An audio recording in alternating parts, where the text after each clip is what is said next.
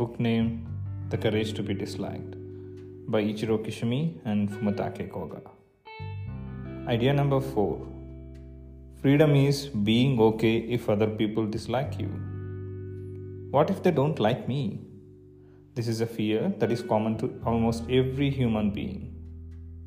We are wired to thrive in communities. The fear of disapproval makes people freeze inside. The reality, though, is that someone will dislike us. Being okay with people not liking us is freedom. We wouldn't go and purposefully work to make people not like us.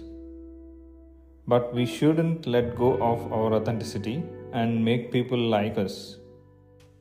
We should be ourselves and be okay whether people like us or not.